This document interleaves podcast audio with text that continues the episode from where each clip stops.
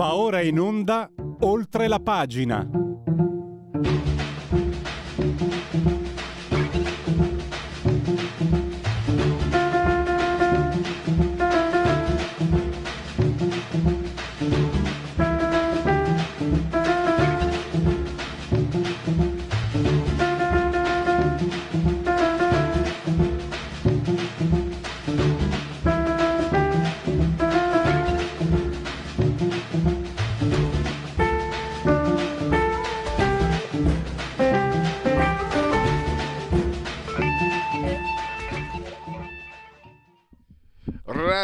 Libertà, oltre la pagina. Di cosa parleremo oggi? Tra poco parleremo del quadro economico con Andrea Ropa. Ci sono molte eh, situazioni controverse, ne abbiamo già parlato. C'è l'occupazione che non è mai così in alto dal 1977, il carrello della spesa, le proiezioni dell'FMI. Pensate, l'Italia è l'unico paese dell'Unione Europea che ha una proiezione, secondo l'FMI, di crescita, non granché, ma di crescita. Però è anche eh, il paese che ha una eh, crescita più bassa nel 2023. È davvero controverso quello che... E poi soprattutto ci sono eh, si sentono questi articoli dove si, si sente dire dell'iceberg um, che si aspetta in autunno. Io sto portando avanti, eh, grazie a questa trasmissione, eh, un percorso per cercare di capire. Lo, vi dico la verità, prima di tutto sto, lo faccio per me perché voglio capire io, cioè come umano che sia. Non voglio leggere il futuro, voglio cercare di capire. E naturalmente questo coincide, penso e spero anche con il lavoro e quindi con il, la divulgazione e l'informazione. È una... Non è una bella storia quella che invece sentiremo dopo le 11, ma è necessario che la conosciate. Mario Tirozzi, siamo a Capua, Caserta, Campania. Mm, il, un triste giorno di sette anni fa, alle tre di notte, gli telefonano i carabinieri, eh, scusate, gli bussano alla porta i, carabinieri, gli, eh, gli mostrano una, eh, un'ingiunzione di detenzione, insomma lo arrestano. Eh, l'accusa è terrificante, è spaccio di droga, è completamente innocente. Si è fatto 653 giorni di cella. Sapete cosa sono 653? E sapete cos'è la, anche l'aspetto più terrificante? Che in Italia una persona ogni 10 ore entra nel calvario in cui è entrato Mario Tirozzi. Ne è uscito, ma comunque eh, ha pagato carissimo eh, gli errori dei giudici. Allora, adesso andiamo a sentire il primo ospite. Ah, dimenticavo alle 11.35 Lega Liguria ha preso una pausa, ma noi vi faremo sentire un intervento da Montecitorio di Edoardo Rixi. Vogliamo restare eh, da quelle parti. Vediamo se eh, ce l'abbiamo. Ce... Ah, c'è, perfetto. Allora salut... fatemi salutare Andrea Ropa eh, che è in collegamento Skype. Andrea, benvenuto, QN naturalmente. Benvenuto e grazie per essere qui ai nostri microfoni. Buongiorno Luigi, buongiorno ai nostri radioascoltatori, grazie a voi per l'invito come di consueto. Allora, dicevo, io sto cercando, prima di tutto, io sto cercando di capire quello che ci aspetta e appunto mi avvalgo della, anche della generosa eh, collaborazione di voi addetti ai lavori, Andrea, per capire, perché io sento parlare di iceberg, leggo dati, lo dicevo agli ascoltatori presentando questa, eh, questo tuo intervento, leggo dati che sono anche controversi, l'occupazione è eccezionale, però mi domando quanto è drogato questo dato, quanto è drogato dal fatto che ci siano tanti contratti a tempo determinato, ci siano addirittura ai tempi col Job Act, perché bisogna sempre usare l'inglese, addirittura venivano eh, valutati come occupati coloro che avessero lavorato un solo giorno al mese, eh, quindi quanto, quanto, valore ha? Eh, l'inflazione, adesso c'è un dato dagli Stati Uniti, si è fermata negli Stati Uniti, ho letto oggi. Insomma, ti do la parola per aiutarci a capire cosa ci aspetta il prossimo autunno. Beh, ehm, io direi di esordire dire, con i dati positivi, che sono quelli che negli ultimi due giorni hanno eh, ben intonato le borse eh, mondiali sul, eh, su, sull'esempio di, quel, di Wall Street, che risente in maniera molto positiva di questo mm, dato eccellente che riguarda l'inflazione, insomma, che è il nemico dei nemici, eh, quello eh, contro il quale si è eh, come dire, si è abbattuta la crociata della, eh, della, Federal Reserve che già a più riprese ha alzato i saggi di interesse e che adesso pare in qualche modo eh, dover calmierare la propria azione eh, nei confronti eh, di contrasto nei confronti del, del, dell'inflazione. Eh, I dati sono buoni, si attendeva, si partiva da 9,1%, si attendeva un 8,7% eh, per il mese in corso, invece il dato è ancora migliore delle attese, cioè 8,5%, significa comunque scendere eh, di, altri, eh, di altri 0,2 punti percentuali al di sotto di quelle che già erano previsioni in qualche modo positive. Cosa significa? Significa che evidentemente al di là dell'Atlantico eh, il fondo del barile era stato toccato e adesso si sta cercando di riavvicinarsi a valori più consoni per quello che riguarda l'inflazione. L'inflazione è il nemico dei nemici, per, secondo la BCE deve essere contenuto all'interno di un range, di una forchetta molto limitata, diciamo dal, dall'1 al massimo 2%, perché sia in qualche modo fisiologica, ma non oltre. Sappiamo che questi valori sono, molto, sono stati di molto superati in, in Europa in generale e anche in Italia, evidentemente, dove viaggiamo a 7 punti e mezzo percentuali, però pare che comunque in qualche modo si sia trovato il modo per fermare questa, questa corsa. E come vedo dal, dal grafico che, che, eh, in maniera molto tempestiva mi avete, mi avete affiancato, il pericolo è quello a questo punto della stagflazione, cioè il persistere della, eh, della, dell'inflazione in una condizione di non crescita economica o addirittura in una condizione di eh, diciamo decrescita economica. Quello è il pericolo eh, da contrastare. Per quello però eh, davvero le previsioni sono molto difficili. Abbiamo eh, assistito negli ultimi giorni a un fiorire di previsioni da parte di diversi istituti che parlano in qualche modo di un autunno difficile da affrontare da, questi, da, questo punto di vista e altre che invece magari eh, hanno previsioni un po' più positive, come diceva Keynes, eh, il grande economista. Eh, le previsioni sul lungo termine, sul lungo termine siamo tutti morti, quindi le previsioni sul lungo termine non esistono, ma in questo caso davvero anche sul, sul medio e sul breve diventano difficilissime. Eh, quello che noto è che c'è una, una, ventata di ottimismo, soprattutto per quello che riguarda i dati italiani, che sono dovuti al, all'ottimo andamento del, del, PIL del terzo trimestre 2022, dovuto evidentemente alla stagione turistica che sta andando davvero, davvero bene. Sicuramente meglio del previsto, sicuramente meglio degli ultimi due anni in cui la pandemia l'aveva ridotta ai minimi termini e quindi questo ha diffuso eh, in qualche modo un, eh, un, eh, un sentiment positivo eh, sui mercati e sugli operatori finanziari per quello che riguarda eh, l'Italia da qui diciamo al, all'autunno o anche alla fine dell'anno. Per quello che riguarda invece il 2023 le previsioni parlano comunque di una crescita che permarrà eh, attorno ai due punti percentuali, forse qualche frazione percentuale in meno, ma una, una, crescita sicuramente meno virtuosa e meno importante di quanto non sia quest'anno, che è appunto l'anno del, del grande ritorno del turismo, che per quello che riguarda eh, il PIL del nostro paese ha un, pesa in maniera, in maniera netta. Una, scusa, un'osservazione. Primo, eh, osservazione personale terra terra, con i prezzi che hanno e ci mancherebbe che quelli del turismo hanno prezzi io sto cercando perché dovrò andare vado in ferie per me le ferie sono una cosa sacra chi non le fa è un, uh, è un brigante secondo me.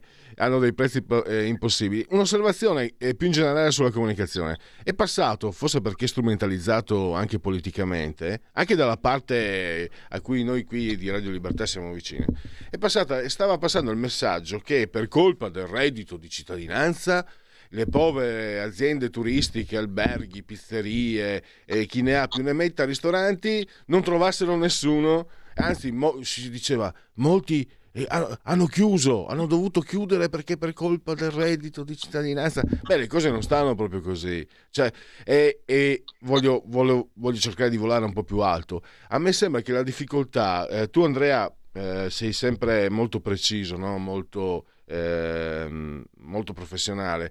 Ho l'impressione però che comunque in generale il momento sia tale per cui è davvero difficile anche dal punto di solito sull'economia quando eh, mi confronto con, con, voi addetti ai lavori i giornali importanti eccetera eh, ci sono diciamo delle, c'è un disegno c'è un'idea una cornice eh, piuttosto piuttosto ben delineata. Adesso eh, mi accorgo che c'è, che c'è, ma per cause contingenti ovviamente, eh, c'è perplessità, eh, c'è, c'è, difficoltà, c'è eh, un po' di opacità perché ci sono tanti segnali eh, contrastanti l'uno con l'altro. C'è la guerra, ci siamo dimenticati, che, che è una che è una variabile eh, indipendente e ci sono i costi dell'energia, l'inflazione che appunto l'hai appena ricordato, mm, tutti, tutti dicono che si dimezzerà eh, nel 2023, però eh, non avevano previsto che arrivasse così in alto come è successo il mese di luglio.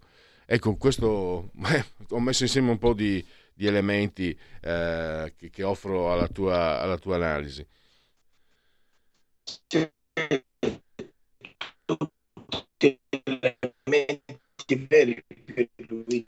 Andrea, scusami, scusami, abbiamo delle difficoltà, non ti sentiamo importanti e indubbiamente ah. eh, veri. Eh. Sì. No. Niente. Mi senti? Eh, sta, va e viene. Non mi sentite più? Adesso sì. Adesso... Va e viene? Sì. Eh. Io sono, sono fermo eh, senza, come dire, n- non dovrei avere problemi di carattere tecnico. Comunque, torniamo, torniamo, a noi. Ti dicevo, tutti gli elementi che tu hai messo nel, nel, nel, tuo ragionamento sono tutti elementi assolutamente validi e tutti assolutamente condivisibili. Eh, sono però tutti elementi difficili da prevedere proprio perché dipendono da delle, vala- de- de- delle variabili esogene all'economia eh, nazionale, soprattutto per quello che riguarda eh, la, la madre di tutte le cause di, queste, di questa fiammata inflazionistica che sono i costi dell'energia. Eh, è evidente che tutti i prezzi, compresi quelli del carrello della spesa, eh, risentono in maniera netta di quello che è la, l'aumento abnorme dei costi dell'energia, che, il, cui, eh, il, il, cui, aumento è davvero a volte, a volte, in tripla cifra, a volte ha superato il 100%, soprattutto per quello che riguarda il gas. Eh, e quindi siccome eh, il tutto dipende da, da, delle variabili esogene alla nostra economia, che sono appunto i costi dell'energia, si fa molta fatica a, fare delle previsioni. Eh, molto dipenderà dal costo dell'energia. Costo dell'energia, una parte significativa del costo dell'energia può dipendere dall'andamento di questa guerra che sta continuando a strisciare in avanti eh, fra dichiarazioni dell'una e dell'altra parte, non si capisce bene chi la stia vincendo questa guerra, chi la stia perdendo, come stiano andando le cose. L'unica cosa che capisce certamente eh, la gente è che questa guerra continua, che ormai è arrivata eh, quasi, eh, quasi, a sei mesi eh, dal, dal, suo inizio e non se ne vede assolutamente la fine. E tutto questo evidentemente non può che impattare negativamente sulle tasche di ciascuno a, a, partire proprio dalla, banalmente dalla spesa, non soltanto dal pieno, di, dal pieno di benzina o dal costo del riscaldamento e dell'energia, ma anche dalla spesa, perché evidentemente il carrello della spesa risente dei, dei costi aumentati no? del trasporto, della, della, movimentazione delle merci, e dei costi energetici in generale aumentati, per cui fare delle previsioni in questo momento diventa particolarmente difficile.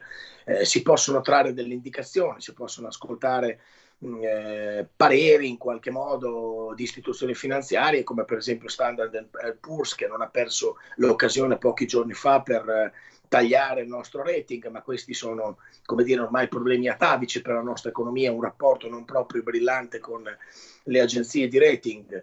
Eh, altri segnali invece sono decisamente positivi, per esempio quelli del PIL di cui parliamo prima. Eh, per cui ci sono dei segnali, come dicevi tu, contrastanti, eh, che vanno in direzioni eh, delle volte anche diametralmente opposte. Quale sarà la direzione vera che prenderà la nostra economia? Lo possiamo sapere soltanto a partire dall'autunno. Eh, l'altro grande punto interrogativo che riguarda la situazione principalmente italiana è che siamo nel pieno di una campagna elettorale davvero anomala. Eh, quindi eh, di certo eh, fino al 25 settembre in cui ci saranno le elezioni e finché non avremo in carica un governo eh, autorevole, forte e credibile, eh, non saremo sicuramente nelle condizioni di, di, di, di poter cogliere delle opportunità di eh, rilancio. Andrea, di poter... una, una, tua opi- una, tua opinione. Allora, sì. da una parte eh, ci sono quelli che dicono non ci volevano queste elezioni, dall'altra ci sono quelli che dicono no, guarda che piuttosto di affrontare un autunno-inverno con i partiti che faranno campagna elettorale, quindi con un governo che non potrà operare in piena operatività, appunto, è meglio avere un governo dopo il 25 settembre insediato che decida. Tu come, come, come vedi questi aspetti? Io sono del secondo parere, Pierluigi, sono del secondo parere decisamente, perché comunque eh, l'esperienza del governo Draghi sarebbe comunque eh, fisiologicamente terminata eh, a marzo del 2023, alla scadenza naturale della legislatura, e sicuramente gli ultimi mesi si sarebbero trascinati avanti in, in una situazione di campagna elettorale permanente. Quello che eh, sappiamo tutti infastidisce i mercati, infastidisce la congiuntura internazionale è, eh, è l'insicurezza, l'incertezza, il trascinarsi delle situazioni. Se qualcosa deve succedere, che succeda, ma che succeda subito. Ecco, il, i mercati hanno invece paura di una situazione che, che si trascina avanti e, e, sicuramente la sensazione mia era quella che eh, eh, questo autunno sarebbe, sarebbe, volato via in una situazione di trascinamento, visto che comunque l'esperienza del governo Draghi aveva la data di scadenza eh, già impressa sopra al, al, cartone, un po' come, come il latte a lunga conservazione. Quindi io credo che sia opportuno fare eh, queste elezioni, che in democrazia sono comunque qualcosa di fisiologico, non sono qualcosa di straordinario, di eccezionale, eh, farle eh, nel più breve tempo possibile ed è quindi eh, è stata la scelta del, del, capo dello Stato di fare le elezioni subito dopo la fine dell'estate, ma la cosa importante è eh, immediatamente dopo eh, trovare la quadra, fare un governo autorevole, magari mh, in qualche modo servendosi per i dicasteri chiave anche di, di tecnici qualificati, eh, in modo da riuscire ad avere un governo che sia eh, nel pieno delle proprie funzioni, che sia autorevole e che sia in grado di mettere mano già eh, dai primi giorni di ottobre, presumibilmente, sperabilmente, eh, a una buona manovra finanziaria in grado di proteggerci per il 2023 dai freddi venti della, della eh, congiuntura, perché se davvero questa guerra continua e se davvero queste indicazioni proseguiranno eh, fino a Natale e anche oltre, davvero eh, ci sono famiglie che possono andare in difficoltà da qua alla fine del Andrea, 2022. allora eh, siamo, siamo, alla fine, abbiamo un minuto, no? si sta come d'autunno sugli alberi le foglie, però c'è un dato che non viene, eh, forse perché non fa, non fa notizia, non fa copertina, il risparmio privato che in eh, molti settori, in alcuni molti forse segmenti eh, è aumentato in questi anni no? perché sono diminuite determinate spese e quindi si è risparmiato di più. Quanto funziona? Quanto, quanto diciamo potere quanta, quanta, importanza esercita il risparmio privato che sappiamo mi sembra che l'Italia sia seconda al mondo dopo il Giappone qualcosa del genere? Il risparmio privato è qualcosa di davvero peculiare, di davvero importante per quello che riguarda l'Italia, cioè il, il, lo stereotipo dell'italiano formichina che in qualche modo riesce a mettere da parte anche nelle condizioni di maggiore difficoltà qualcosa, è confermato da dati, dai dati, sul, dai dati sul, sul, sulla raccolta, sul risparmio in qualche modo sul risparmio finanziario che, viene, che, che, vengono a confermare quello che è una, una caratteristica importante e che eh, per certi aspetti può sembrare anche eh, può sembrare anche in contrasto con, con, con quelle che sono le, le, le evoluzioni adesso del, del mercato, de, dei, mercati, dei mercati finanziari. Eh, non è facile in questo momento risparmiare, soprattutto perché eh, con eh, l'inflazione eh, che ha raggiunto gli 8 punti percentuali, eh, riuscire a mettere eh, da parte una, una, parte del proprio stipendio, scusate il gioco di parole, diventa un esercizio sempre più, eh, sempre più difficile. Eh, il potere d'acquisto dei salari, eh, che in qualche modo eh, sollecitato da questa inflazione così alta si, si, è perso in gran parte e quindi eh, di, di, risulta sempre più difficile risparmiare, risulta sempre più eh, clamoroso e sorprendente come le famiglie italiane riescono ancora in qualche modo a mantenere delle posizioni importanti eh, sul, mercato, eh, sul mercato della raccolta, della raccolta e, del, e del, del risparmio. Questa però è una caratteristica eh, tutta Devo... italiana che fa da contraltare per Luigi e, e concludo che fa da contraltare quel, al nostro enorme debito pubblico cioè si è sempre detto d'accordo questo è un paese che ha uno spaventoso debito pubblico e lo sappiamo tutti è un problema eh, strutturale dell'Italia che eh, eh, sì, che, che, è così da decenni e che non fa, mm. non fa che peggiorare nonostante gli interventi di, di fior di governi, però, però da contrattare, c'è una situazione di, di, un risparmio privato che continua a rimanere eh, assolutamente importante, assolutamente eh, notevole e quindi rassicurante per quello che riguarda i mercati. Ecco Andrea, Questo... devo chiudere. Allora, ti, sì. ti, ringrazio. Infatti, quando si parla, sì, quando, quando si, si, vuol dare un sintomo di difficoltà, senti dire non riesco a mettere via niente. Andrea, Andrea Ropa di QN, ti ringrazio davvero. Risentirci presto. Grazie, a presto. Un saluto a tutti i nostri radioascoltatori. Radio Libertà. In un mondo in cui i mezzi di informazione vanno verso una sola voce, una radio che di voci vuole averne tante.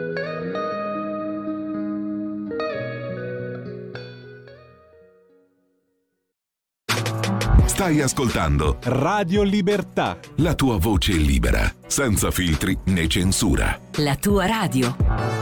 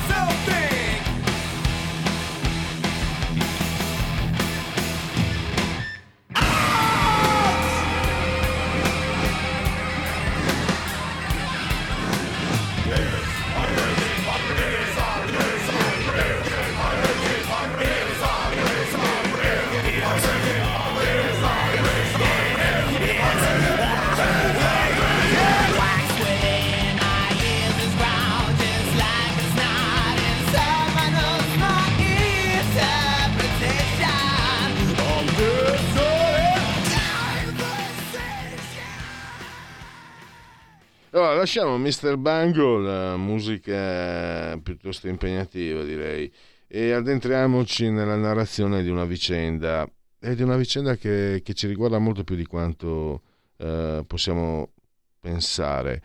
Ci riguarda dal punto di vista umano, ma ci riguarda anche dal punto di vista della vita di tutti i giorni. Allora, innanzitutto voglio salutare e anche ringraziare per la sua disponibilità Mario Tirozzi, che abbiamo in collegamento Skype.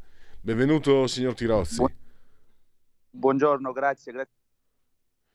Ah, sento però che va via eh, la... Vediamo. Lei mi sente? Perché era andata via Laura. Io la sento. Beh, speriamo bene. Allora, eh, questa è una, è una, bruttissima storia che inizia, che ha, anche un lieto fine, ma voglio partire dalla fine. Eh, poi le do la parola per riassumere. È una vicenda che mh, mm, all'abbrivio il 28 settembre di sette anni fa, alle tre di notte, i carabinieri le bussano alla porta all'uscio di casa e l'arrestano con un'accusa completamente infondata e terribile. Eh, lei passa eh, 653 giorni in carcere, eh, praticamente anche dal punto di vista completamente, insomma, una vita davvero terribile. E volevo arrivare alla fine, eh, Tirozzi, perché so che lei eh, tiene anche a questo. Il 29 novembre del 2017 arriva finalmente la sentenza di assoluzione e ho letto che lei non ha esultato per il rispetto della Corte, ma anche perché consapevole che altre persone hanno attraversato la sua odissea, il suo calvario e le dico, mm, signor Tirozzi, io l'ho chiamata ieri l'altro alle 15.30. Ecco, da quel momento lì già ci sono in, statisticamente, statisticamente, ci sono in Italia già state quattro persone che sono andate incontro a quello che ha subito lei. Perché in Italia ci sono, eh, le cifre sono, sono chiare, sono eh, dal, dal, 1991 al 2021 30.231 casi di ingiusta detenzione, questo mi sembra sia il termine tecnico, 975 casi l'anno, 80 casi al mese, uno ogni 10 ore. E io partirei da qui, ma poi eh, naturalmente è anche importante che lei a favore, a beneficio dei nostri ascoltatori, eh, spero che naturalmente che questo non porti troppo dolore, perché io immagino, cioè, io glielo dico, signor Tirozzi, io al posto suo sono diventato matto, cioè io conoscendomi eh, non, non, sarei uscito vivo no, da, una, da, una, situazione di... avrei cominciato a sbattere la testa nel muro e poi finché, finché non capivo più niente. Io, io lo dico, eh, so, so, di quello che... so, mi, mi, conosco, so quello che dico e eh, so che di fronte a un'ingiustizia come, la, come quella che ha patito lei... Eh, non ne sarei uscito. E quindi esprimo anche ammirazione naturalmente, oltre che, che vicinanza, empatia per quello che ha patito. Grazie, grazie mille per, per la vicinanza e la solidarietà. Uh, guardi, le, le, sue ultime parole mi, mi, diciamo, mi aiutano a riflettere. Mm, non sarebbe stato l'unico che, senza peccare di presunzione, che avrebbe sbattuto la testa sui muri ed è un qualcosa che, che ha attraversato anche i miei pensieri. Ovviamente quella è, la, è una delle scelte più, dico, più facile, tra virgolette, da fare perché quando si, ti, si, ti accorgi che combatti contro un muro di gomma, che tutte le tue, le tue convinzioni, le tue ragioni non trovano, non trovano conferma da nessuna parte, e dai di matto, esci pazzo. Quindi è abbastanza semplice lasciarsi andare e fare gesti estremi, però io ho preferito la strada più ardua, più difficile, quella di combattere, di tenere duro, soprattutto per gli affetti che mi aspettavano fuori e per, e per dar merito alla mia famiglia che ha sempre vissuto di, di, di duro lavoro, sacrifici e dignità. Uh, quindi non mi andava di lasciarmi andare, ma mi andava semplicemente di combattere malgrado tutte le difficoltà del caso. Uh, lei ha riassunto bene la situazione in poche parole. Vengo coinvolto nel, nel settembre 2015 diciamo in un'associazione, in un gruppo di persone che eh, diciamo, avrebbero praticato un presunto traffico illecito di sostanze stupefacenti ed io ero stato messo in questo gruppo. Uh, tengo a dire che eravamo tutti quasi, diciamo, io sono un commerciante di fiori di, da tre generazioni e chi, diciamo, chi in un modo e chi nell'altro eravamo tutti quanti uh, collegati al, al mondo del, delle piante e dei fiori. Uh, a dire della procura, tutti i linguaggi che venivano usati nelle telefonate o negli, negli incontri fossero criptici al fine di, di, di, nascondere quello che potesse essere questo presunto traffico di, di sostanze stupefacenti. Uh, aggiungo alt- anche che dopo la mia assoluzione sono state ass- assolte anche le altre parti in causa, quindi praticamente questo reato non, stato, non era mai stato commesso da nessuno non solo da me. Il, la mia colpa era quella di non poter, non sapere la reale destinazione dei pagamenti che io facevo. Io ho intrattenuto dei rapporti commerciali con, con aziende per lo più olandesi, perché come si sa l'Olanda è uno dei maggiori esportatori al mondo di piante e fiori, essendo io un importatore distribuisco in Italia, con la mia ex azienda che purtroppo è fallita dopo questa terribile vicenda. E in alcune telefonate con le segretarie di queste aziende parlo normalmente di, di soldi, pagamenti, fatture e a dire della procura che ci intercettavano le, questi soldi uh, servivano ad altro e non ai fiori e la, e la, mia colpa era quello che io non potevo non sapere questo, l'uso reale che ne facessero. Da aggiungere anche che la, diciamo, la, l'anomalia era che queste persone, le segretarie che parlavano al telefono con me, non sono mai state indagate. Quindi anomalia nell'anomalia, due persone parlano al telefono, uno, uno sa qualcosa e l'altro che risponde sì, ho ricevuto i soldi, li ho divisi, li ho spediti, non deve sapere nulla. Um, quindi eh, tutta, tutta, una, tutta una vicenda Tirozzi, strana. Lei si è chiesto come è possibile? Lei immagino fosse incensurato, chiaramente poi la soluzione dimostra che era completamente estraneo ai fatti. Come è possibile commettere eh, un errore di questo genere? Lei, lei ha, ha, detto anche che il giorno in cui è stata condann- la, la prima condanna il giudice aveva emesso non so quante sentenze, quindi ha paventato anche l'ipotesi che non fosse proprio completamente lucido. Eh, ecco, che idea si è fatto? Come si fa ad arrivare eh, a, co- a commettere queste incredibili leggerezze quando si lavora? Guardi, io aggiungo che oltre ad essere stato assolto qualche settimana fa, è stato riconosciuto dallo Stato italiano l'errore giudiziario, mi è stato riconosciuto un, un indennizzo che poi adesso dovrò, dovrò lottare nelle sedi opportune aff- affinché mi venga diciamo, accreditato. Quindi voglio dire, lo Stato ha anche riconosciuto l'errore giudiziario che ha commesso nei miei confronti.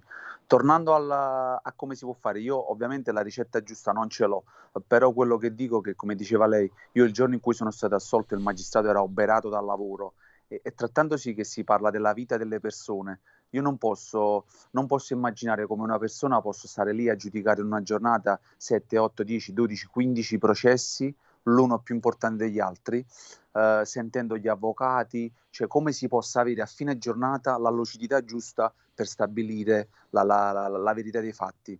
Quello che, si, quello che sicuramente da un lato io posso dire che ma un qualcosa che penso venga ribadito in lungo e largo, che nuove assunzioni ass- sicuramente nel mondo giustizia, mh, mm, una separazione delle carriere perché non, non, è possibile che un magistrato giudicante eh, all'improvviso diventa inquirente e viceversa, eh, e la terzietà delle parti.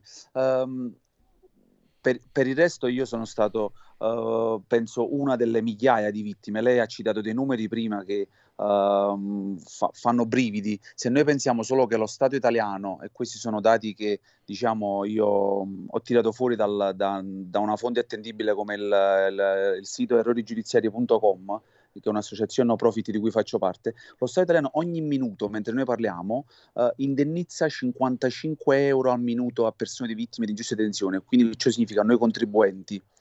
Quindi parliamo di un qualcosa di, credo, di, di, di stratosferico, un qualcosa che una, io la definisco una piaga sociale, anche se non, a mio avviso non, non, gli viene concessa la giusta importanza a questo fenomeno, perché sì, si parla, qualche radio sensibile come voi, qualcuno come voi, ma anche nei, nei talk show eh, si, si, è parlato eh, quando ci, ci, avvicinavamo al referendum giustizia, ma poi i risultati hanno visto che, che la gente, che l'opinione pubblica che che importanza dà questo argomento. Io credo Ma... che questa sia una cosa molto grave per... per Ma e questo, e questo per... vede, eh, se fosse isolato, il, suo caso meriterebbe attenzione, eh, perché no, anche per, sper, sperando che non si ripeta, eh, ed è giusto far sapere cosa ha provato un essere umano. Ma vede, lei è, è, è imprenditore floreale da quattro generazioni. Signor Tirozzi, se suo nonno, suo bisnonno, suo papà, lei stesso avessero sbagliato a fornire i fiori, non avreste fatto eh, gli imprenditori floreali, avreste fatto altro, vi avrebbero sbattuto le porte in faccia. Io ho fatto l'operaio, ho fatto il magazziniere, se facevo errori come questi, non sarei, io sono andato via per mia scelta, sarei stato licenziato, e invece non sono mai stato licenziato. Questi signori lo fanno impunitamente e soprattutto lo fanno, lo fanno in con questi numeri. È questo no? che, che, che mi, mi, impressiona. Fosse un caso isolato, potrei dire, eh, caspita Mario, lei è stato veramente sfortunato. No, no, lei è la vittima di un meccanismo che si ripete, ha appena detto meccanismo 55. Malato, meccanismo malato. Perché come diceva lei, tutte le categorie pagano, il chirurgo, il, l'avvocato, il notaio, l'operaio, tutti pagano, queste categorie no e, e quindi mhmm, giustamente se, se, ci fosse una responsabilità eh, magari mhmm, no, non credo che venissero trattati i casi con la stessa superficialità oppure forse qualcuno dice, potrebbe dire guarda che io oggi 20, 20 processi non posso gestirli perché qua se mi va male io rovino la vita di una persona e ci pago io personalmente quindi mh, mhmm, sono tanti aggiungo che io mi dico che sono ero un imprenditore floreale perché io Mm. Con questa vicenda ovviamente poi i giornali ti sbattono in prima pagina come il mostro uh, più grande del mondo, l'opinione pubblica non aspetta che ti vengano fatti i processi ma sei da subito colpevole. E quindi la mia la, la società di cui ero legale rappresentante è stata dapprima messa in liquidazione e poi praticamente fallita. E proprio in queste settimane per me per, per gesto di rivalsa ho di rivincita,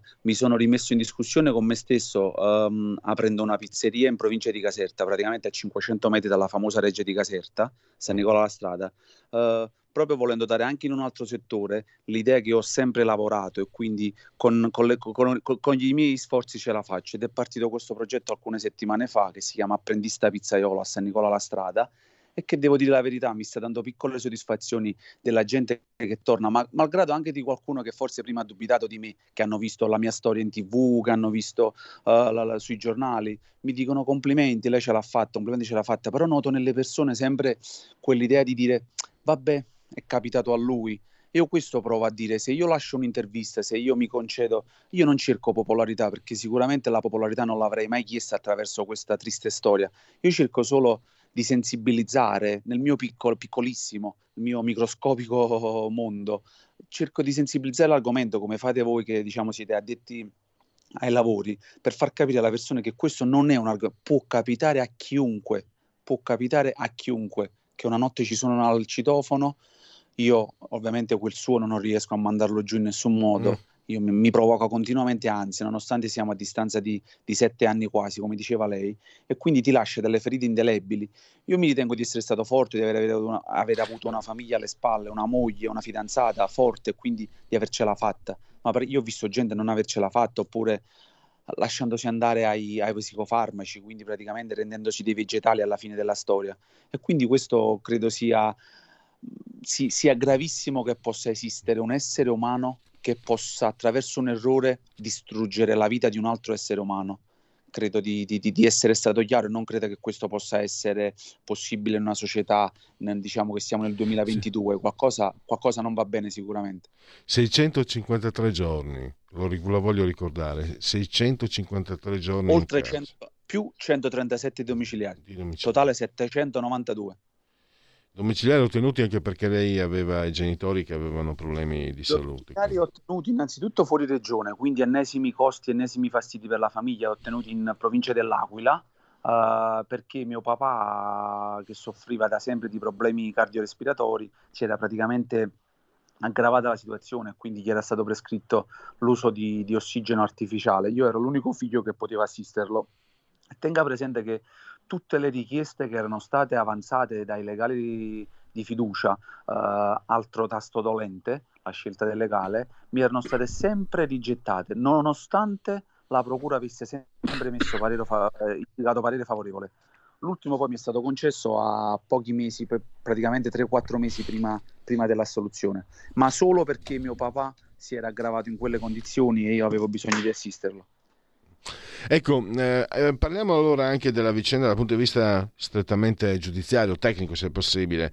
Eh, lei ha parlato degli avvocati. Beh, c'è una figura positiva, lei ha parole molto belle verso eh, Maio, l'avvocato che il secondo avvocato, se non sbaglio. Che il terzo, è, ah, il terzo, pardon, eh, che si è Antonio Maio, no? che le ha detto eh, profession- professionalmente, umanamente è stato come un fratello e infatti è riuscito. Però c'è stato un errore invece del primo avvocato, quello del rito abbreviato. Eh, sì. ecco, ecco diamo, diamo, anche una perché se dovesse succedere, spero tanto di no, eh, mi ricorderò di questo, anche di questo. No? Eh, il, suo avvocato commise un errore clamoroso eh, consigliandole il rito abbreviato.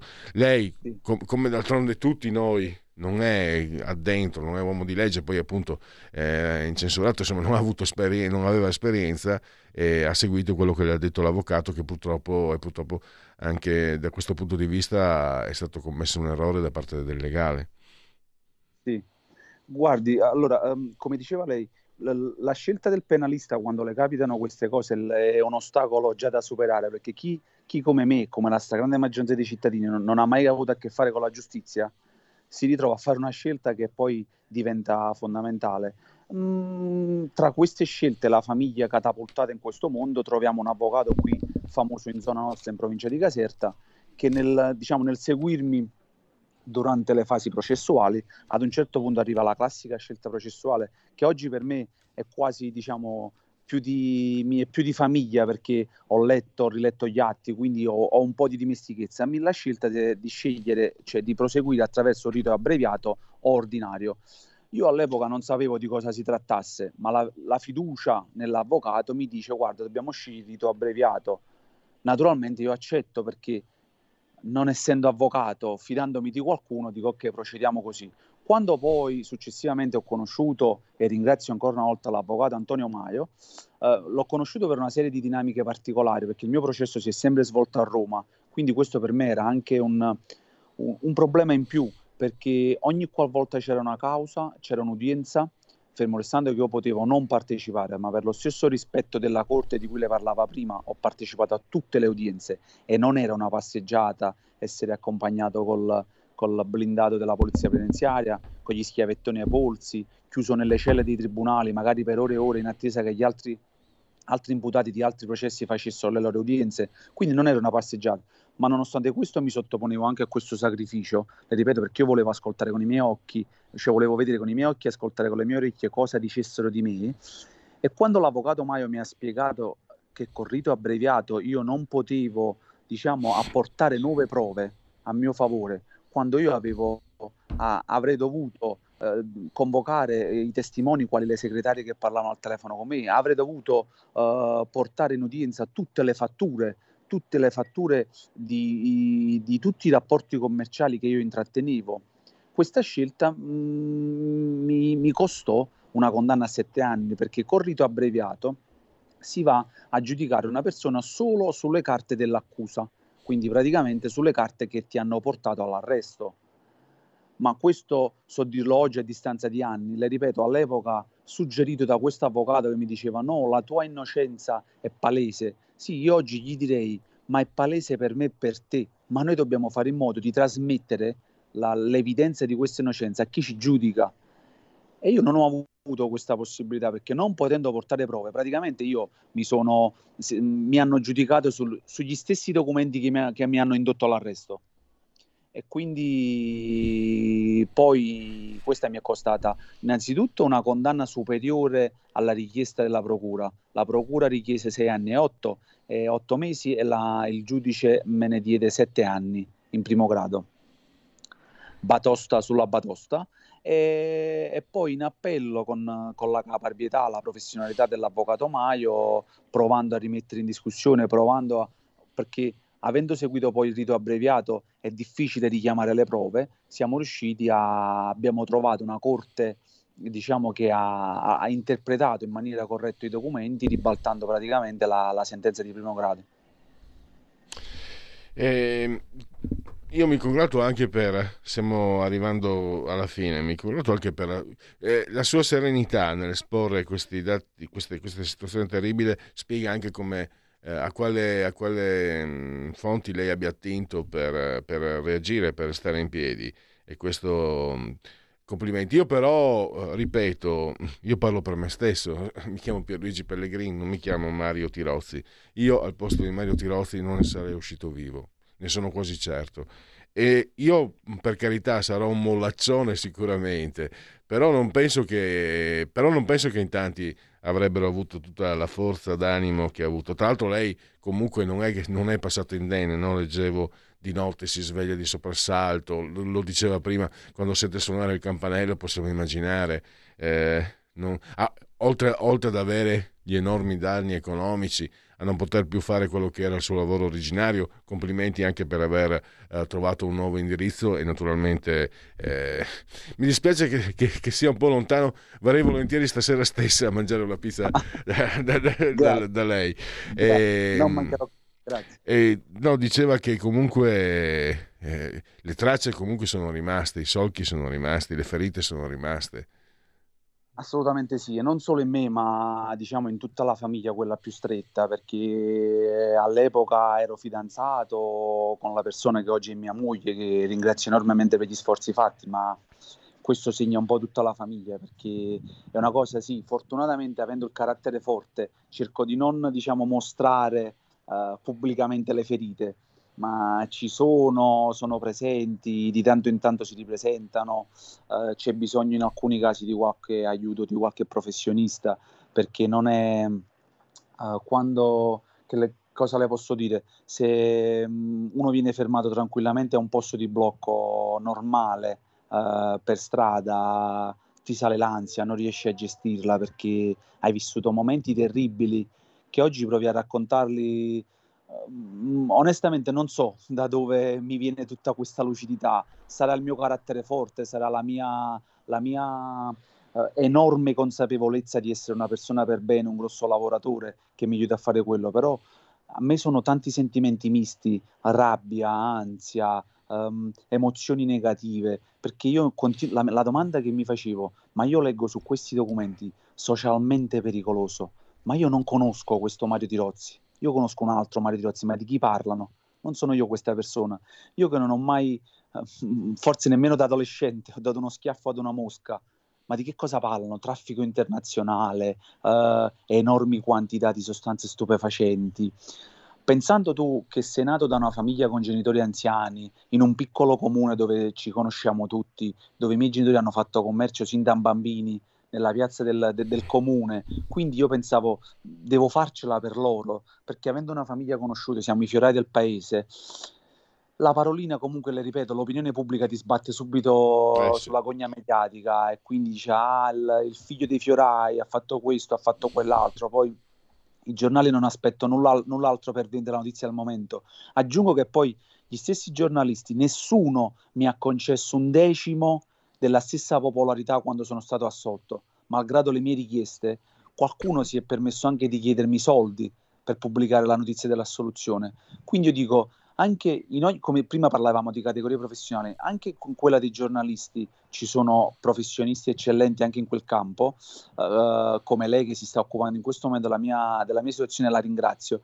Dico, se tu in quel momento, senza studiare il caso, senza leggere gli atti, mi hai sbattuto in prima pagina, perché quando sono stato assolto non mi concedi la stessa popolarità, non mi concedi la stessa prima pagina, no, magari dopo mie richieste mi concedi un piccolo trafiletto dell'ultima pagina in basso a destra.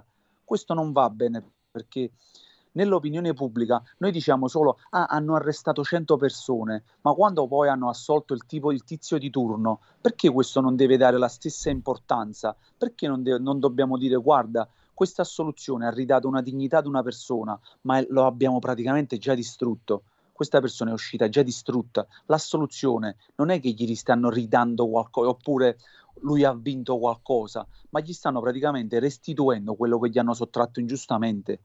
Quindi io dico, l'assoluzione arriva alla fine di quando il guaio è stato già fatto il guaio in una persona perché ci troviamo come me, azienda fallita, dipendenti licenziati, debiti su debiti, banche, guai morali, guai psicologici, famiglie distrutte.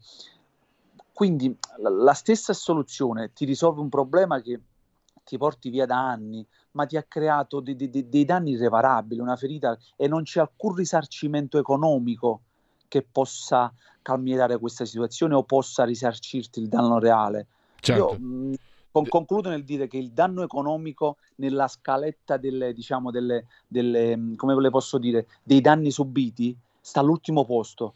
Il Certo. danno economico è enorme, ma tutti gli altri, quello morale, dei genitori, della salute. Le- le- concludo nel dire che il giorno in cui mi hanno arrestato, mia mamma è svenuta e io l'ho vista dopo tre anni, perché lei non ha mai accettato più di venire in carcere e trovare suo figlio in quelle condizioni.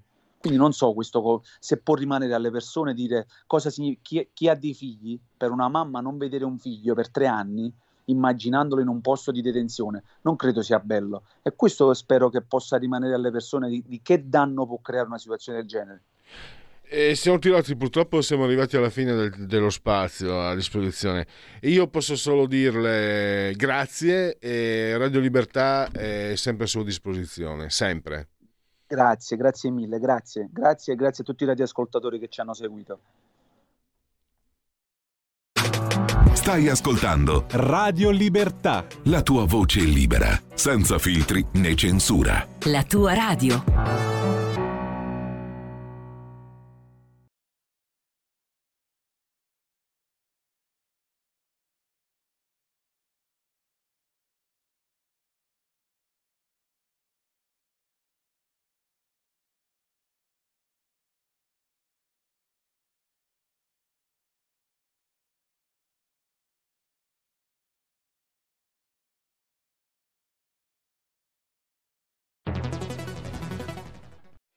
C'è chi te la racconta sbagliata e chi te la racconta male. C'è chi te la racconta tagliata e chi te la racconta al contrario e chi non te la racconta affatto.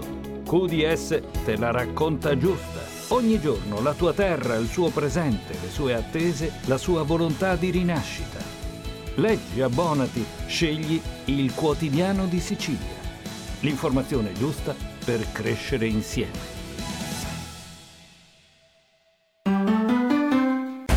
Radio è sempre di più ovunque. Io la radio la ascolto in auto con tutti i nuovi programmi, perché ho la radio DAB. E tu? Io al lavoro ascolto la radio dal mio computer. E tu? Io a casa l'ascolto dalla mia TV. E tu? Io l'ascolto dal mio telefonino, con Radio Player, l'app delle radio italiane. E tu? Io la radio l'ascolto con lo smart speaker. Oggi 35 milioni di italiani ascoltano la radio così. E tu? La radio, ovunque, sempre di più. Anche Radio Libertà è su Radio Player Italia.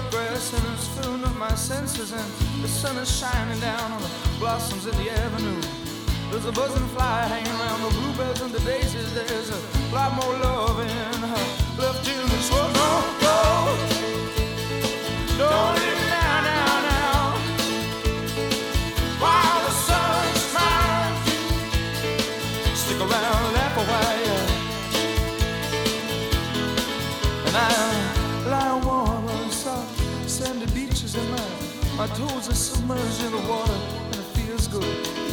Children playing, building castles on the shoreline like a painting that love and Lord. It feels so fine, oh, oh. don't go. Don't leave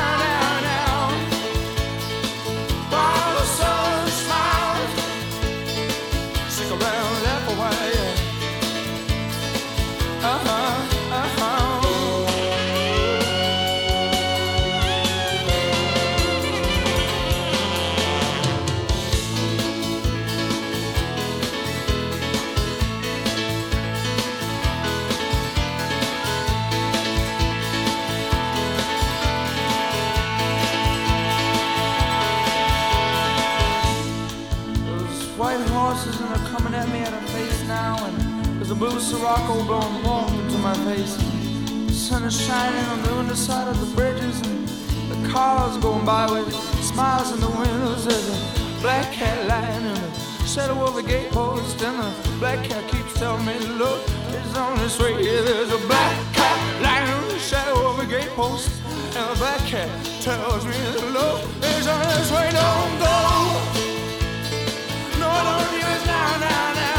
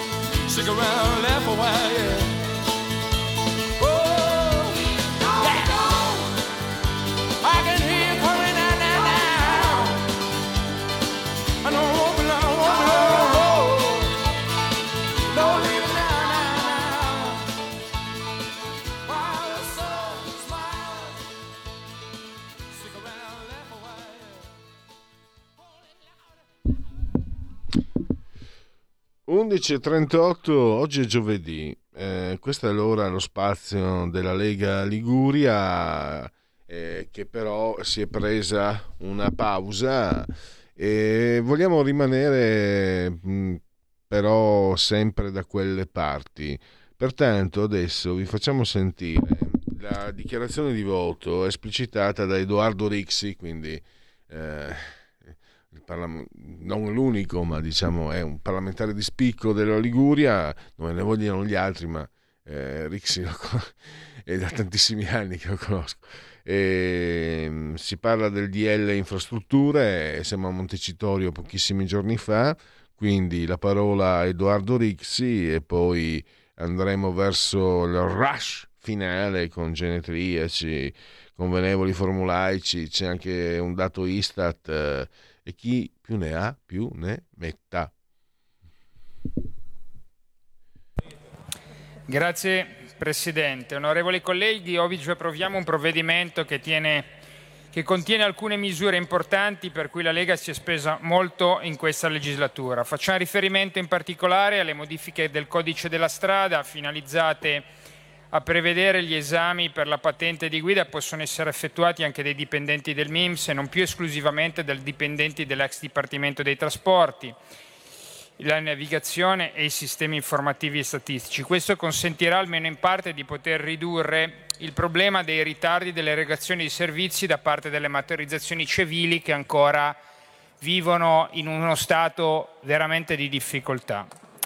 Molto importante è anche la facoltà per i veicoli speciali destinati a persone disabili di poter cir- circolare su percorsi ciclabili e itinerari ciclopedonali. Si tratta di una proposta della Lega che ha sempre portato avanti bene, anche se non sufficienti, le semplificazioni procedurali in materia di opere pubbliche e in particolare la misura volta a ridurre i tempi di approvazione dei progetti relativi alla costruzione, manutenzione e messa in sicurezza delle dighe.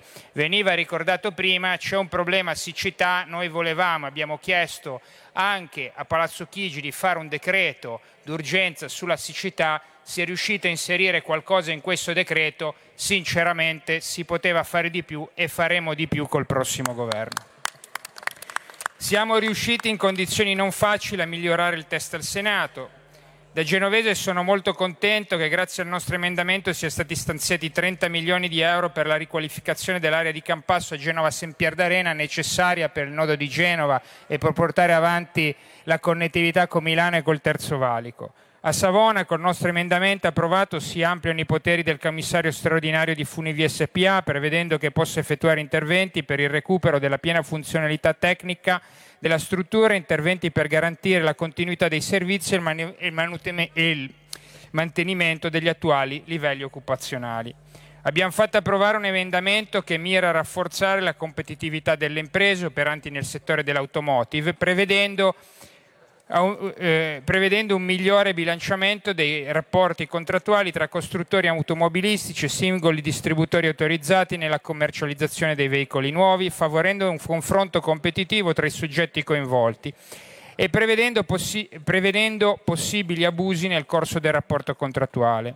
Siamo riusciti a inserire nel testo del provvedimento una norma che trasferisce le risorse per la riqualificazione della viabilità funzionale allo svolgimento delle Olimpiadi invernali Milano-Cortina 2026 e su questo vorremmo ringraziare il Vice Ministro Morelli che si è impegnato moltissimo. A volte ha lasciato un po' stranamente solo come succede a noi della Lega molto spesso che alla fine quando ci sono cose difficili da fare ci troviamo da soli nei banchi di governo a reggere un intero provvedimento. Però questo è anche un governo di coalizione che tutti volevano tenere su, ma che nessuno in realtà voleva portare avanti. Noi la faccia ce l'abbiamo messa su alcuni provvedimenti. E quindi Olimpiadi Milano Cortina 2026 sulla provincia di Lecca in modo che sia il territorio a poter gestire le risorse. Sempre grazie a un nostro emendamento in merito al completamento della Roma Latina e della cisterna Valmontone vengono stanziate risorse per il commissario liquidatore delle società miste regionali, Autostrade del Lazio, Autostrade del Molise, concessionari autostradali lombardi e concessioni autostradali piemontesi, per chiudere un capitolo e si spera aprirne un altro e finalmente realizzare importanti interventi. Abbiamo posto fine, con una nostra proposta approvata, al cronico problema del sottofinanziamento delle commissioni di via Almise, Almite, scusate, che impediva di raggiungere quella massima efficienza di cui c'è bisogno per realizzare il PNRR, di cui sui, si, tutti si sono riempiti la bocca, ma poi la verità vera è che per un anno quasi la Commissione non ha funzionato. Siamo dunque riusciti a far approvare una serie di misure che hanno notevolmente migliorato il testo nell'interesse dei cittadini e del territorio. Purtroppo però registriamo anche in questo decreto alcuni imbarazzi che sono venuti dai banchi della maggioranza, anche dal Partito Democratico, che a parole è a favore delle opere pubbliche, ma vorrei ricordare che abbiamo iniziato, ho iniziato questo ciclo da vice ministro col ponte su Genova e col decreto Genova dove il Partito Democratico, unica forza politica del Parlamento, ha votato contro e quell'opera è stata realizzata senza infiltrazioni mafiosi, senza un giorno di ritardo in tempi straordinari e con una qualità alta dell'opera. E chiudiamo questo ciclo legislativo con il Partito Democratico che dopo cinque anni vota contro il ponte sullo stretto di Messina. Quindi in cinque anni il Partito Democratico non ha ancora capito cosa vuol fare nella vita perché dice sui territori che è a favore delle opere ma vota contro in Parlamento. E questa è la difficoltà del governo ad andare avanti sulle grandi opere. E guardate che su questo, rispetto al Partito Democratico, è stato meglio sicuramente il Movimento 5 Stelle, che è vero, era contro e contro le grandi opere, ma poi alcuni lavori li ha lasciati fare. Purtroppo, rispetto, un'occasione mancata è questo decreto, perché manca una visione complessiva sulle infrastrutture del Paese quelle misure che vanno realizzate per creare effettivamente un efficientamento dei processi burocratici sulla realizzazione delle opere pubbliche. Era necessario usare molto di più, andare in fondo ai problemi che fino ad oggi riguardano le infrastrutture. Vorrei ricordare ancora in Italia abbiamo 15.000 opere tra ponti, viadotti e gallerie che sono a rischio, e su questo si è fatto molto poco, se non magari abbassare le portate dei ponti trasporti e logistica, a cominciare dall'inerzia del Ministero che è vero, ha cambiato nome ma non ha cambiato metodologia di lavoro né ha rinforzato le proprie strutture. È necessario non solo prendere tanti consulenti al Ministero, ma anche rinforzare il Ministero, Perché guardate, l'attività di vigilanza, ne parlava la Presidente Paita, che ringrazio per il lavoro svolto in Commissione, è stato uno dei temi che si sono discussi in questi anni, ma la vigilanza a livello ministeriale continua a rimanere deficitaria sulle opere, sulle concessioni, sulla realizzazione delle manutenzioni, sull'avanzamento degli investimenti previsti dai PEF. Nel settore ferroviario vi è ampliata la vigilanza sull'attività di gestione della rete. Nel settore portuale occorre creare un maggiore coordinamento che dia un indirizzo reale nazionale e vigili sull'attività delle autorità del sistema portuali in questo Paese, dove spesso neanche il Ministero sa cosa succede nei porti italiani. È necessaria la creazione, qua io sono d'accordo con i miei colleghi di Fratelli d'Italia, di un ripensamento generale sul sistema Italia e i rapporti che abbiamo col mare, o, la, o la creazione di un Ministero del Mare o almeno di un sottosegretariato alla Presidenza del Consiglio di attività di coordinamento sulle attività del mare. Non si può dover parlare con cinque ministeri per fare un corso di marittimi e siamo l'unico paese che ancora non garantisce il voto ai marittimi italiani che sono imbarcati.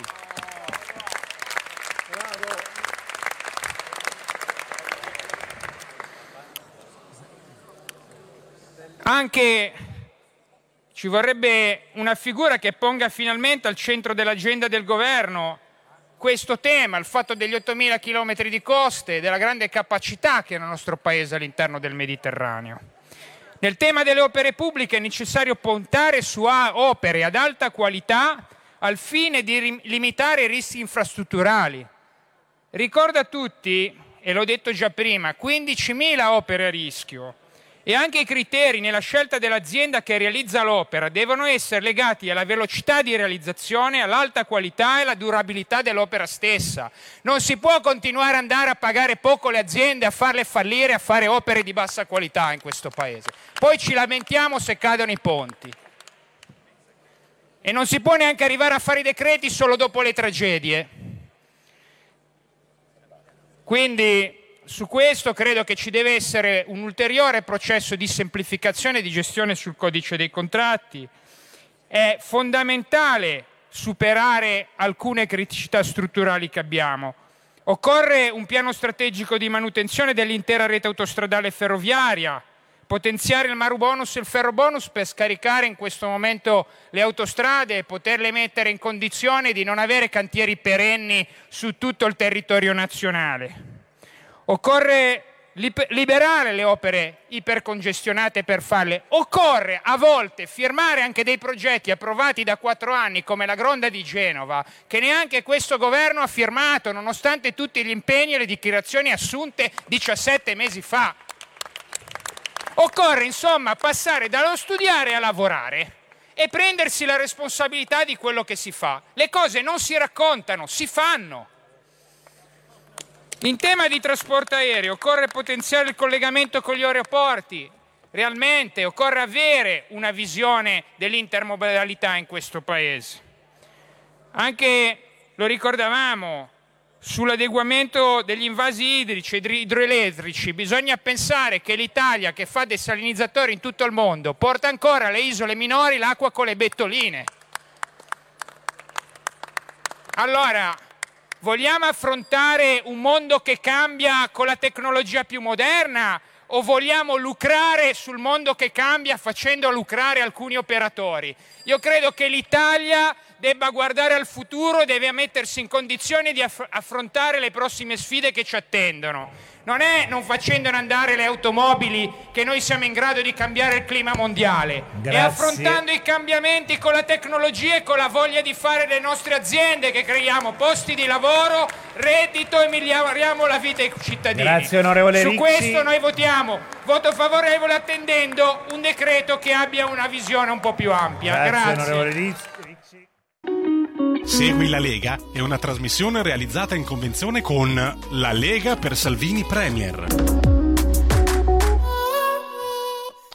Legaonline.it eh, scritto legaonline.it segui la Lega prima che la Lega segua te alla Marciana seguisca te alla Pellegrina molte cose si possono fare su questo sito per esempio iscriversi alla Lega Salvini Premier, eh, si versano 10 euro, lo si può fare anche tramite PayPal senza nemmeno vi sia la necessità che siate iscritti a PayPal, poi il codice fiscale e gli altri dati e quindi vi verrà recapitata la magione per via postale la tessera Lega Salvini Premier. Il D43 è molto facile, il tuo sostegno vale il 2 per 1000, scelta libera che non ti costa nulla. D di Domodossola, 4 il voto in matematica, 3 il numero perfetto. E eh, le apparizioni, dunque, radio-televisive degli esponenti della Lega, eh, dunque, dunque, dunque, dunque, eh, questi sono già passati. Eh, vediamo se... Ecco qua, domani, anzi questa sera alle 22.50, Zona Bianca con Armando Siri. Per fortuna che c'è l'Armando, era la trasmissione di qualche tempo fa eh, con Marco Pinti e Armando Siri qui nella nostra radio. E poi domani invece Isabella Tovaglieri in ora antelucana nel cuore della notte alle 8 del mattino a Omnibus della 7 e direi che eh, per Segui la Lega sa. Segui la Lega è una trasmissione realizzata in convenzione con La Lega per Salvini Premier. Allora, tra poco vediamo anche un dato Istat, eh, ANSA, Calenda dopo il voto PD di nuovo con i 5 Stelle, Letta contro Meloni, Berlusconi al Senato, indagine sul fisco, Trump non risponde, Ucraina, stasera il Consiglio di sicurezza ONU su Zaporizza, Bus investe una donna a Bari morta poco dopo in ospedale, Ryanair addio ai voli a 10 euro pesa il caro energia. Vediamo cosa con l'apertura del Corriere.it. Accordo Calenda Renzi, a breve l'annuncio, scontro Letta Meloni e segnali a Europa e Stati Uniti. Conte, l'avvocato nostalgico di Palazzo Chigi, tra i peones in guerra e la fede in Padre Pio. E adesso eh, togliamo la condivisione, Federico, e vado a leggervi un, oggi non ci sono sondaggi, però c'era eh, un... Eccolo qua, lo leggo subito, ve lo trovo subito, eh, solo un istante, un dato Istat. Ah, dispettoso. Dunque, ecco qua, i prezzi al consumo. Nel mese di luglio si stima che l'indice nazionale dei prezzi al consumo per l'intera collettività all'ordo dei tabacchi registra un aumento dello 0,4 su base mensile e del 7,9 su base annua, da più 8 del mese precedente, confermando la stima preliminare. L'inflazione su base tendenziale rimane elevata pur riducendosi di un decimo di punto percentuale. Ciò si deve ad andamenti contrastanti, da una parte infatti rallentano i prezzi dei beni energetici, da più 48,7 di giugno a più 42,9 a causa degli energetici regolamentati da più 64,3 a più 47,9 con i eh, prezzi degli energetici non regolamentati che crescono del 39,8% da più 39,9 ed accelerano i prezzi dei servizi ricreativi culturali e per la cura della persona da più 5 a più 4,6 Dall'altra parte c'erano i prezzi dei beni alimentari lavorati da più 8 a più 9,5, dei servizi relativi ai trasporti da più 7,2 a più 8,9, dei beni non durevoli da più 2,9 a più 3,6, dei beni durevoli da più 2,8 a più 3,3 e dei servizi vari da più 1,1 a più 1,6. Direi che possiamo partire con la sigla dei genetriaci. La verità è che sono cattivo, ma questo cambierà. Io cambierò. È l'ultima volta che faccio cose come questa. Metto la testa a posto, vado avanti, rigo dritto, scelgo la vita. Già adesso non vedo l'ora. Diventerò esattamente come voi. Il lavoro, la famiglia, il maxi televisore del cazzo, la lavatrice, la macchina, il CD e l'apriscatole elettrico. Buona salute, colesterolo basso, polizza vita, mutuo, prima casa, moda casual, valigie, salotto di tre pezzi, fai da te, telequiz, schifezze nella pancia, figli, a spasso nel parco, orario d'ufficio, bravo a golf, l'auto lavata, tanti maglioni, Natale in famiglia, pensione privata, esenzione fiscale, tirando avanti, lontano dai guai, in attesa del giorno in cui morirai. Genetriaci del vigesimo quarto giorno di Messidoro, mese del calendario repubblicano, per tutti è un giovedì Zoibe 11 di agosto, anno domini 2022 o 2022 che dir si voglia. Giuseppe Di Vittorio, un sindacalista storico da Cerignola, Alfredo Binda, super ciclista, 5 giri d'Italia, 3 campionati del mondo. La vita a 30 anni è un dono, a 60 è una difesa, a 70 è una conquista. Augusto Del Noce, politologo, filosofo, e all'interno della teologia del peccato originale che si intende la reciproca autonomia dell'impero e della Chiesa. Lo scrittore e giornalista statunitense Alex Haley scrisse Radici e anche la biografia di Malcolm X. ha detto: I nonni spargono polvere di stelle sulla vita dei più piccoli. Beniamino Andreatta, razza democristiano trentino, eh, fu sua l'operazione che separò Banca Italia dal Ministero del Tesoro. Un, uh, un artista dalla grafica perfetta, fumettista Attilio Micheluzzi. Jan Palak che si immolò contro i sovietici, patriota cecoslovacco. Night and Day, Stepping Out, George Jackson, uh, musica di qualità e poi eh, la marchesa Inès de la Fressange, eh, che è stata anche testimonial di, di, marchi famosi come Chanel, l'eleganza. La felicità è fatta di luci e ombre e a macchia di leopardo. Poi vinse uno scudetto con l'Inter 1979-80 la stagione Leonardo Chipinti il cortomuso del livornese d'Ascoglio Massimiliano Allegri e un altro interista giocatore della beneamata Ivan Ramiro Cordoba. E direi che con i genetriaci possiamo concludere e chiudiamo anche con i convenevoli formulaici.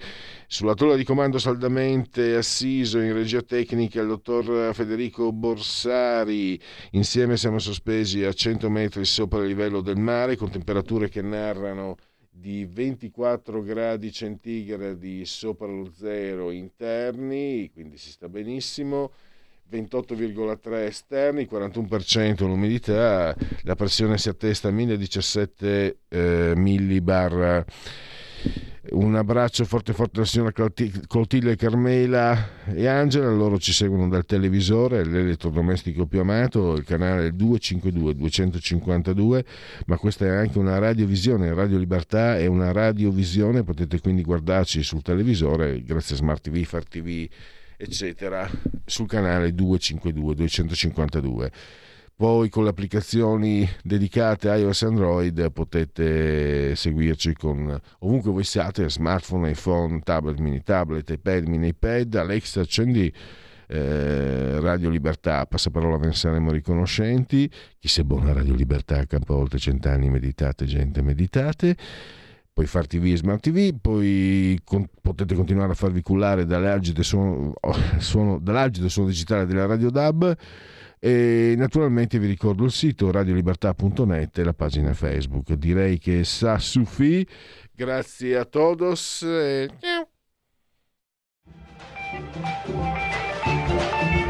Avete ascoltato oltre la pagina.